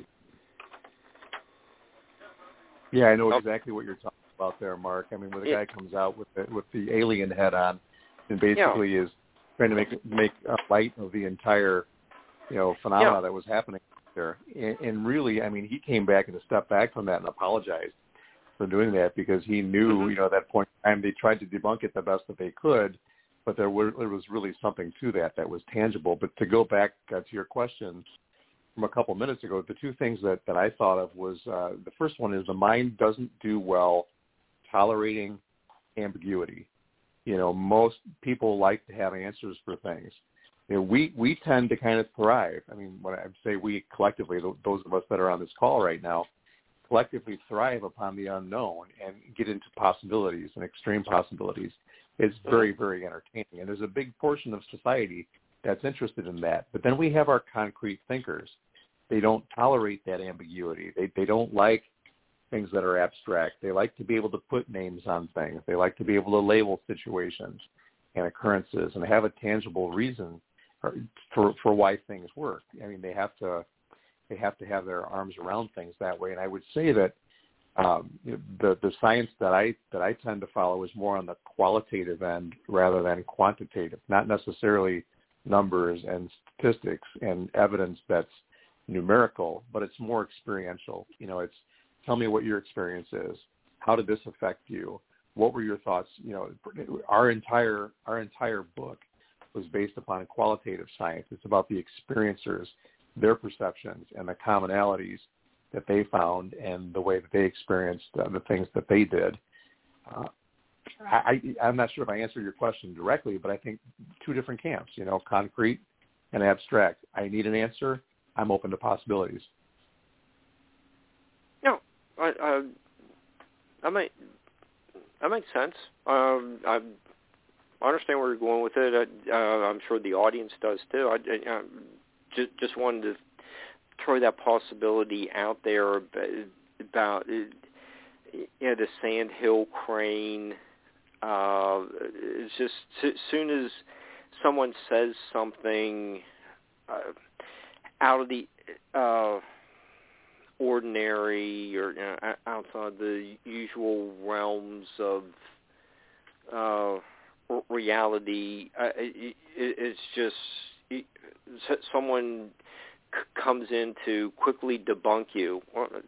Uh, you weren't there. Uh, you you didn't see what I saw. You just you know you're just paid by someone to just say that um, I'm just making up something. I, I it's you know happens more and more frequently in today's world. One of the folks that we interviewed uh, has absolutely no belief in Mothman whatsoever. I mean, he was one of the eleven that just really he's like it didn't happen. There's nothing to it. And you'll see when you read his interview, he'll jump out at you because those are his thoughts. But he's also the same guy that took us out to the TNT area and was a little spooked in being out there so, I mean, which one is it? Is it did it not happen? Are you afraid that it could happen? Where are you really coming from? You know, it, it's it's funny. He's a good friend of ours today, but uh, it's kind of funny that dichotomy, you know, in the way that he acted and the things that he said. Well, I think that was because when he was a young boy and moved to Point Pleasant, an older lady told him he shouldn't be wandering on the streets just checking out Point Pleasant, and an older lady told him that he needed to be careful because of Mothman, you know, the bird, and um when he was being interviewed, he literally had a look of terror on his face, and he's like, "That's why would you tell a little kid that? That's not something you tell a little kid." So I think that partly he had to believe his entire life that it wasn't true because it was so scary for him when he first moved there. That's and let's face it, the TNT area is creepy in the daytime. And if you come on oh, a hayride on Saturday night in the dark, it's especially creepy. I want to be in that old man ride. That's where I want to be, the comfortable one. Yeah, nice, nice, comfortable while you're living in abject terror. but uh, it's not not it's not too terrifying. The uh, the the mo- fly over the Mothman is uh, is uh, they they light up his eyes with battery power. He comes down a wire near the old acid plant, and they have a sound effect that they have confiscated. I can't say where it's from because they haven't paid any royalties, and I don't want them incarcerated or, or fined before the festival. Maybe afterwards. Maybe afterwards, yeah. So, it, it, uh, it's, speaking of um, sound effects, um, are there still uh, props from the movie, uh, the Mothman Prophecies, and uh, you know the episodes where J- Jeff appears on the History Channel talking about uh, the Mothman legend? Yeah, along one wall in the museum is all dedicated to some uh, uh, movie props. Now, some of the props might be a little lame, but, but uh, some are very cool, including, if you remember the film, where uh, uh, uh, Richard Gere's wife is drawing illustrations of what she saw that night. Those original uh, sketches are there. Uh, and, and also there's, oh, what are there, maybe three or four uh, videos, uh, DVDs going all at the same time with different documentaries um, uh, of the Mothman, and you'll see uh, Jeff in many of them being interviewed. And, and uh, yeah, the, the the one that I'm in, uh, they they aren't showing, so I don't know what you know. I, I need some equal time. I'm gonna, although I have to say, the uh, the Mothman of Point Pleasant, which they show right in the in the front room there, uh, I'm in there for about three seconds. Uh, you, you'll see if you see Tom Ury and the and the, the camera moving, you'll see the back of my head for about two or three seconds, and you could tell that I was going to be a star. Well, they got the front of your face for the next one. Yeah, that's true, but that's the one they're not showing. So I'm going to have to uh, I have to go on strike or something. Break it, Steve, and they'll never notice. It's just something running. They'll. yeah. So uh, yeah, you you uh, ha- have an appearance like uh, uh, Brian Seach had in the actual uh, Mothman movie. Just well, in, in the sequel that Small Town Monsters did to the Mothman of Point Pleasant, it's called The Mothman Legacy. And the Mothman Legacy actually, uh, according to Seth Breedlove, applies to Jeff Wamsley and his, his daughter Ashley because they're the ones that have uh, continued the legacy with all the things that they've done. Well, I, I have it's a, it's a it's a really nicely done DVD, and it was great to be part of it. You'll see me occasionally as a talking head uh, pontificating about the Mothman. So, uh, but also, you know, we mentioned the film. Uh, refresh my my memory. The name of the gentleman that wrote the screenplay. I, it, his, his name escapes me at the moment. Um, Richard Richard Hatem. Yes, yes. okay. And it's very interesting to hear him being interviewed because you get kind of an idea of what he was in his head and what his he tried to do with the screenplay. And I, I appreciated the film even more after hearing him. So he's he's definitely worth hearing in the Mothman Legacy. He is. He does a great job in that. You guys both do. Well, thank you. And, and uh, you know, uh, obviously the museum is very busy. Um, oh yeah. Dur, dur, you know, during the festival, uh, but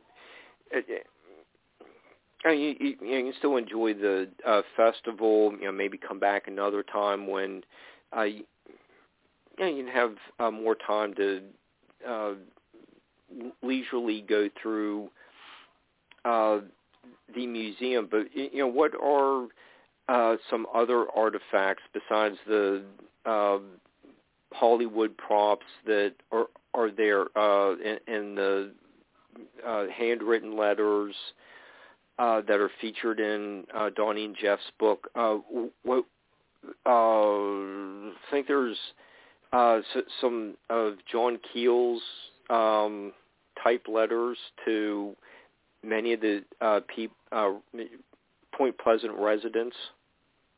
Well, there's uh, uh, there's an incredible amount of articles that cover the history of the uh, of all the events that went on. There's even the article about Bill Edmondson, although they get his name wrong. They call him Bill Edmonds, uh, that had been pulled out of the river.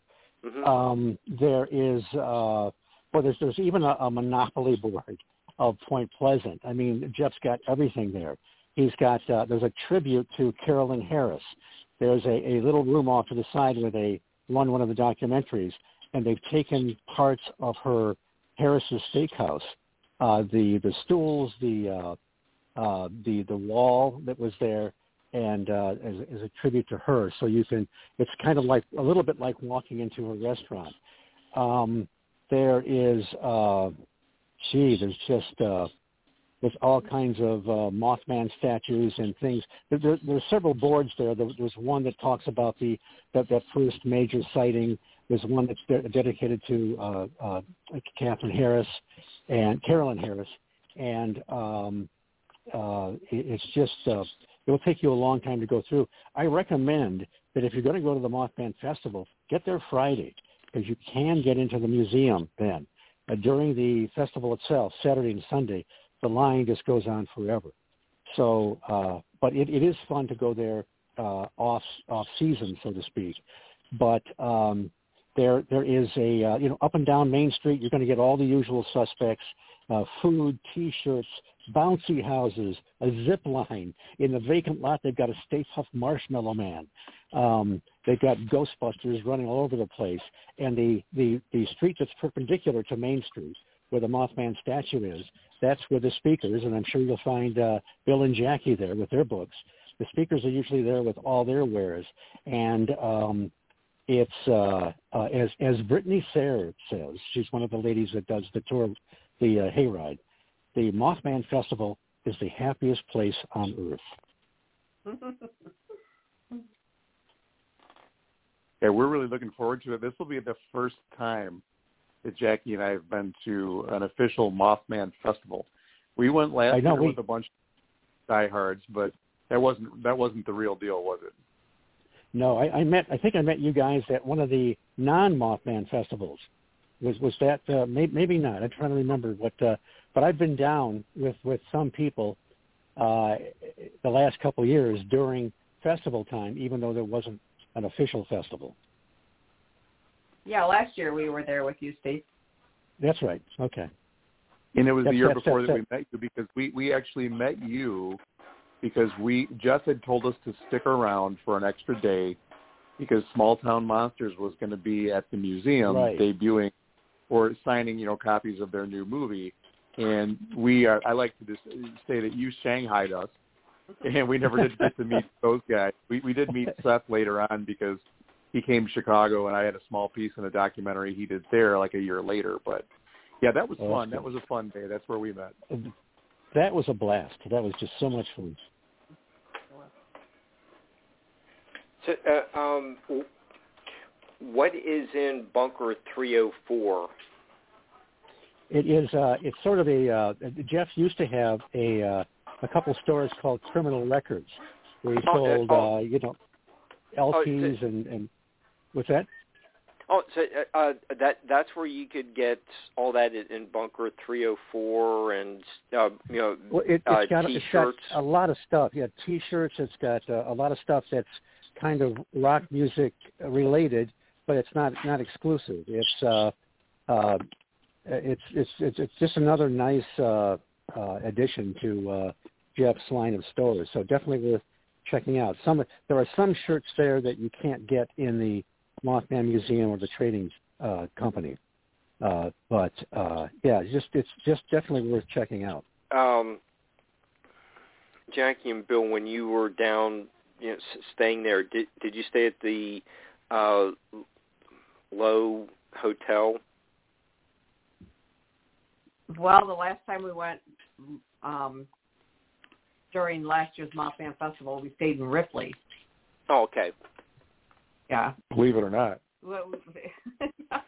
We could have stayed at the Low because everybody canceled their reservations. But when we made the reservation, Ripley was the closest for us to stay. Yeah. Um, I've heard the yeah, that hotel was uh, haunted. Uh, I was just wondering if you had any insights into the ho- Lowe Hotel, Lowe's Hotel. We we've heard bits and pieces of it. Uh, funny story. Uh, when we went to Point Pleasant on our trip, I think it was in 19. It was uh, it was November 11th, uh, 11/11, and uh, we'd scheduled uh, just having lunch with Jeff and hanging out for a little bit. And we showed up and we didn't realize he had told us that the History Channel was going to be in town. The people from Prometheus were doing a video there, and there was a lady of uh, by the name of Linda Sigmund who was being interviewed right out front of the Mothman Museum as we walked up, and it was dreary and it was raining. It was a nasty day, but um, yeah, I mean, we we went there and just kind of hung out, and I just totally lost my train of thought. What what were we just Jeff, talking about? Jeff took us. Oh, Jeff took us to the Lowe Hotel. Yeah. He he walked us in, and because he's a celebrity there in town, he's able to do pretty much whatever he wants to do. And so he walked us into the Lowe Hotel and took us around and showed us all over the place. And he said, "You guys ought to buy this place." and he started trying to talk us into buying the place. I'm thinking, uh, that's great, Jeff. I don't think that we have Wamsley money. Uh, and I think this is a little out of our price range, and we live 500 miles away from here. It would be neat to have, but you know, we have heard the bits and pieces about you know certain hauntings and different apparitions showing up, and I think there's a little boy that people talk about rides a a big wheel or something like that, a, a tricycle, trike. a tricycle, because Jeff asked us when we were on the third floor if we heard that, and then he told us about the story. And there's also a captain, um, Jim, isn't that Captain Jim that is seen in the rooms there? Yes, I, I know that story because I know Yeah. the lady that saw him, and that was in 2006. Uh, Robin Bellamy, no relation to Denny. Uh, she actually, actually she wrote a, a self-published book about on the uh, apparitions in the Lowe Hotel. But she was it was during the festival, and she went and walked into her room. The door was unlocked, and she saw a man standing by the window looking out uh, over the uh, river. And uh, he, uh, she thought, well, just somebody got lost at the, no big deal. Somebody got turned around at the festival. And he said something about his his boat or his ship was coming in tomorrow. And then she noticed that his legs didn't go all the way to the floor. So Oh, she boy. started backing up to get a hold of, she had her camcorder there. And of course, by the time she got a hold of her camcorder, he was gone.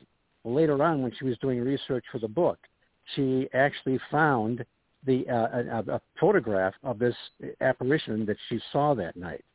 So uh, I don't know if they, they used to sell her book at the Lowe, uh, but uh, so that was uh, that was pretty interesting. And, and also, Rosemary Ellen Guiley used to when when she was there one time, and she was uh, working near the mezzanine.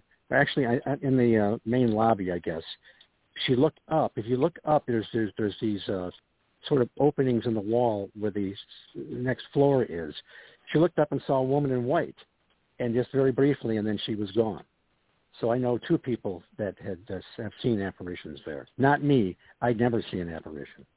So, was, was Robin's um, sighting of this captain? uh, Was he a riverboat captain? I, I think I think that was what it was. I'm not absolutely sure, but I'm pretty sure it was he was a riverboat captain. Okay. Did, uh, it, ha- Steve, you know, you're a Keelian scholar. What did Keel say uh, about some of these apparitions, or you know, what, what have you read in all of your extensive readings? Um, about why why would he be in that hotel room overlooking the river? Was he staying Um, there I- like the ship comes in the next day and he was to pilot it down to Possibly. Louisville or something? The Lowe's been there forever, so I wouldn't, wouldn't know exactly why the apparition would show up there. But he may have had a connection to the Lowe Hotel. I mean, it's it's so old, but uh, uh, it's it's really it's very difficult to condense Keel into a couple uh, paragraphs. Uh, But uh, he uh, he kind of shied away from the uh, uh, a strictly physical nuts and bolts aspect to all this.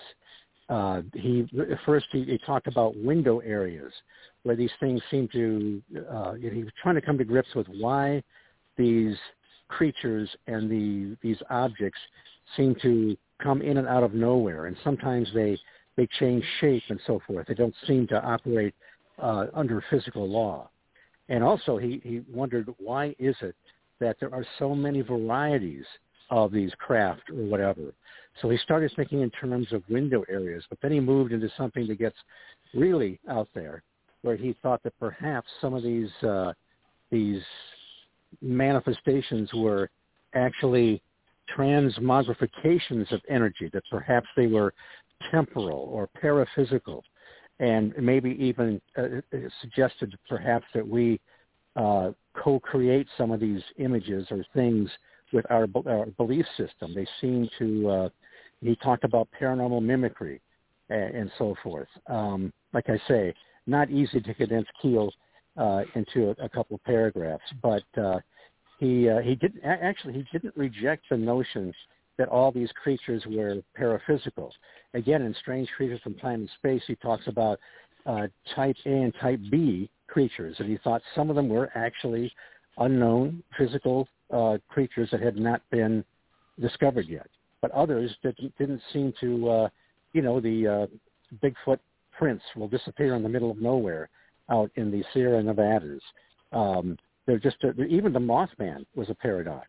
Uh, the Mothman didn't have a wingspan that would probably lift something that tall. It didn't always flap its wings. Um, it uh, uh, some people that uh, saw it in close proximity thought it gave off some kind of a a humming noise, like perhaps something mechanical. And again, you had the situation where people saw this thing and experienced poltergeist phenomena. So uh, he was uh, uh, he's, he's definitely worth reading. Uh, he was probably a century ahead of anybody else, and um, he's uh, endlessly fascinating. It, he's still he's still ahead of a lot of the people that are researching today. No question yes. about it. I love that whole concept of the transmogrification of energy and the co-creation, you know, between percipient and the phenomena that you you're really kind of not necessarily manufacturing, but it's almost like your your psychic energy is engaging the psi plasma or whatever you want to call it to be able to perceive right. these different stations. I've never had any kind of paranormal phenomena. Jaci has had a number of them, and she has some very intuitive and, and psychic uh, tendencies. Uh, I don't have that. You know, I'm more fascinated by this. I love talking about it. I love researching it, but I've never had any of those those experiences. He also used the term ultra-terrestrial, which was uh, he he said it was a uh, he used it as kind of a literary device. Uh, he thought that a lot of whatever this was was was likely a natural condition of the planet. We didn't necessarily have to look off-world, uh, but it also the ultra-terrestrial thing kind of implied another dimension or whatever, uh, for lack of a better term. Um, but he, he wasn't, uh, you know, he wasn't static in his thinking, but he was also, I don't think he was always definitive. It, it wasn't clear whether the this energy or this phenomena was conscious, uh, a, a separate consciousness, or whether it was just something natural uh, to the planet that just reacted and created these images in a certain way. This is part of the, the natural environment. Are, are, most of those books at the gift shop? Uh, several of them are. They, you, you mentioned Jeff's book. He's got Jeff has two books. Uh, the other one is called Mothman Behind the Red Eyes. Uh, they're they're excellent. There is uh, uh, there's one or two Keel anthologies there. There's there's maybe six or eight available, which have uh, uh, gathered together a lot of his uh, articles uh, over the uh, over the, the several decades. The the only thing I would caution about that is some of the editorial comments I think are off base, and I, I just caution people to. Uh, I don't think Keel needs to be annotated, and uh, unfortunately, in some of these anthologies, there are uh, editorial comments that break in and uh, suggest things like Indrid Cold was a mobster or something like that, or I, I don't know, just crazy stuff. But uh, you know, the, the basic ones, the Mothman Prophecies, the sequel, the Eighth Tower. Now, and the one that really I don't I don't remember Bill if we talked about Trojan Horse, but that's the that's the book that turned my my paranormal world upside down. I came kicking and screaming. I thought, no, no, no. UFOs uh, uh, are from Alpha Centauri or in Mars. You know, don't give me this this uh, this this uh, ultra terrestrial stuff. But that is the book that really changed my thinking. And while I was in therapy trying to recover from that, I read Jacques Vallée's Passport to Magonia, and I'm afraid I've never looked back. Operation Trojan Horse is really a tour de force. And Steve, correct me if I'm wrong, but isn't that book what originally was conceived of as the article for Playboy that Keel was supposed I, I to write? Ye- yes, uh, he was uh, commissioned to write uh, an article for Playboy, and he was doing all. That's when he was was gathering together uh, in all these uh, newspaper clipping services and making all these statistical analyses.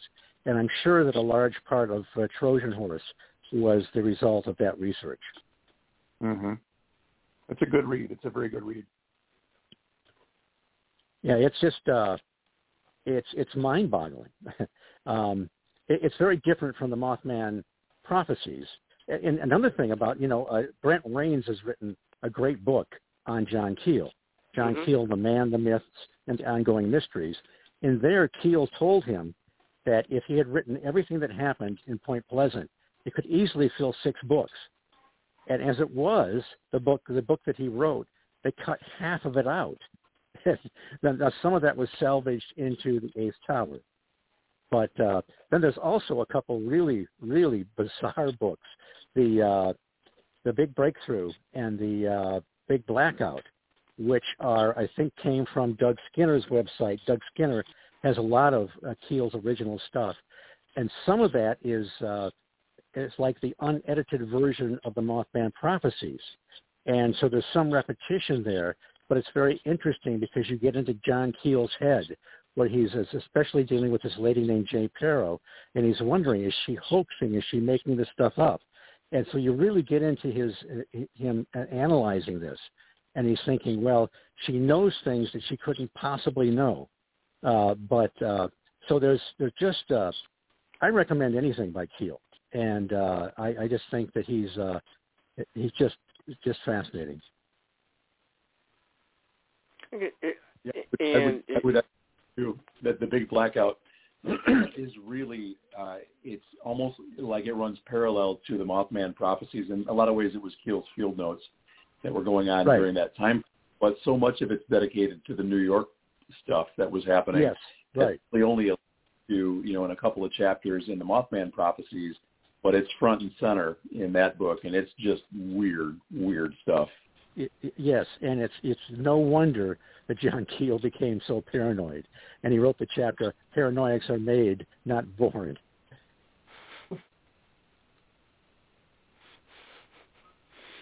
Like and, it's no wonder he, he edited some of that out in the Mothman prophecies, or at least somebody did. Okay. Yeah, unfortunately, that's a much longer book, but I guess we've got it in a few different volumes with the Eighth Tower because the Eighth Tower really was a big chunk of what was in the Mothman prophecies originally as well, and it really yeah, speaks it, to the ultra-terrestrial theory, the, yeah. the whole concept of us being on a different frequency from perhaps some of these other occurrences, these different manifestations of energy and such. Really neat stuff. Okay, and, and you know we have like four minutes or so left. Um, I just wanted to uh, remind people about uh, you, know, you can walk from the Tu-Endie-Wei or is that how you say and and we uh, park um, along the uh, flood wall uh, and you, you do have uh, gorgeous views of uh, the river, and you know it's nice to watch you know the sunset. Um, you know, da- uh, Bob down Roach there. has several other uh, uh, uh, sculptures that he's done. The same man that did the Mothman statue. He's got uh, Daniel Boone, Mad Ann Bailey, Chief Cornstalk. and a general whose name I can't remember. But it's a, it's just incre- the whole area is just uh, is just very very well done. Worth worth checking out. Mm-hmm. And and that, that, then there's the um, you know, uh, we discussed the uh, m- memorial a- as well. That's um, more at the north end of town. It, you know, Yeah, just it, it's, it's not, a block yeah, and a half up from the uh, Mothman Museum. Yeah, That it, it's Street. yeah, it, it, it's really it, most everything we've discussed is all just right right there downtown. It's just uh, Right. s- several blocks. It, you know, it's really not uh, exhaustive walking. Um, No. it, it's really a family friendly uh, day out. It's, you, you know, it's uh, free except for um, you know buying books and stuff like that and T-shirts. But you know, just uh, you just walk around and and may have to pay for parking, but it's uh, easy to get around. You, you really can't get lost. You know, there's good food. It's all you know, gr- great day out for the family. Absolutely. And um, so um, in the last uh, couple minutes, uh, Jaci, where where can people get get your uh, book? Um, it's at Mothman Festival first, and then it's also available on Amazon. Okay, and the ti- uh, uh, what's the title? Bridging the Tragedy, Silver Linings in the Mysterious Ohio River Valley. There you go. Okay, uh, and Steve, what do you have uh, uh, go- going on? Are you Uh, I, my uh, show's been on hiatus for a while, the High Strangeness Factor, on the Paranormal UK radio network, but it should be up and running again before too long. Mack Maloney's Military X-Files is a correspondent on the same network. Uh, I want to tell people that uh, get to the festival early Saturday morning, go to the information booth, and buy your ticket for the hayride because they will sell out. That's the only thing that costs a few bucks. It will be, it, you can check it off your bucket list even if it wasn't on your bucket list. okay? Where's the and going to be located? Uh, it, it'll be right there by the uh, where the uh, uh, where the Mothman statue is. Uh, probably on Main Street, down a little bit. It'll be easy to find. It'll be very centrally located.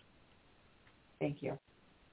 Okay, uh, Bill, do you have any uh, concluding comments? A benediction for tonight's show. I, I really appreciate you having us on the show. Mark, thanks for doing that. And I was just going to say, Steve, we've got our books shipping directly to the Mothman Museum. If you get your hands on them before we do, please leave a few for us. Uh, yes, and I will. Uh, uh, it, it- when I see them, I will photograph them and put them up on uh, Facebook. Oh, awesome. Thank you. Okay, well, uh, we're just about out of time, and No, you're out of uh, time, Mark. It's time to Okay. say goodnight. All right, I'll, I'll see you guys in about three weeks. Uh, thank you, everyone. Talk talk to you soon.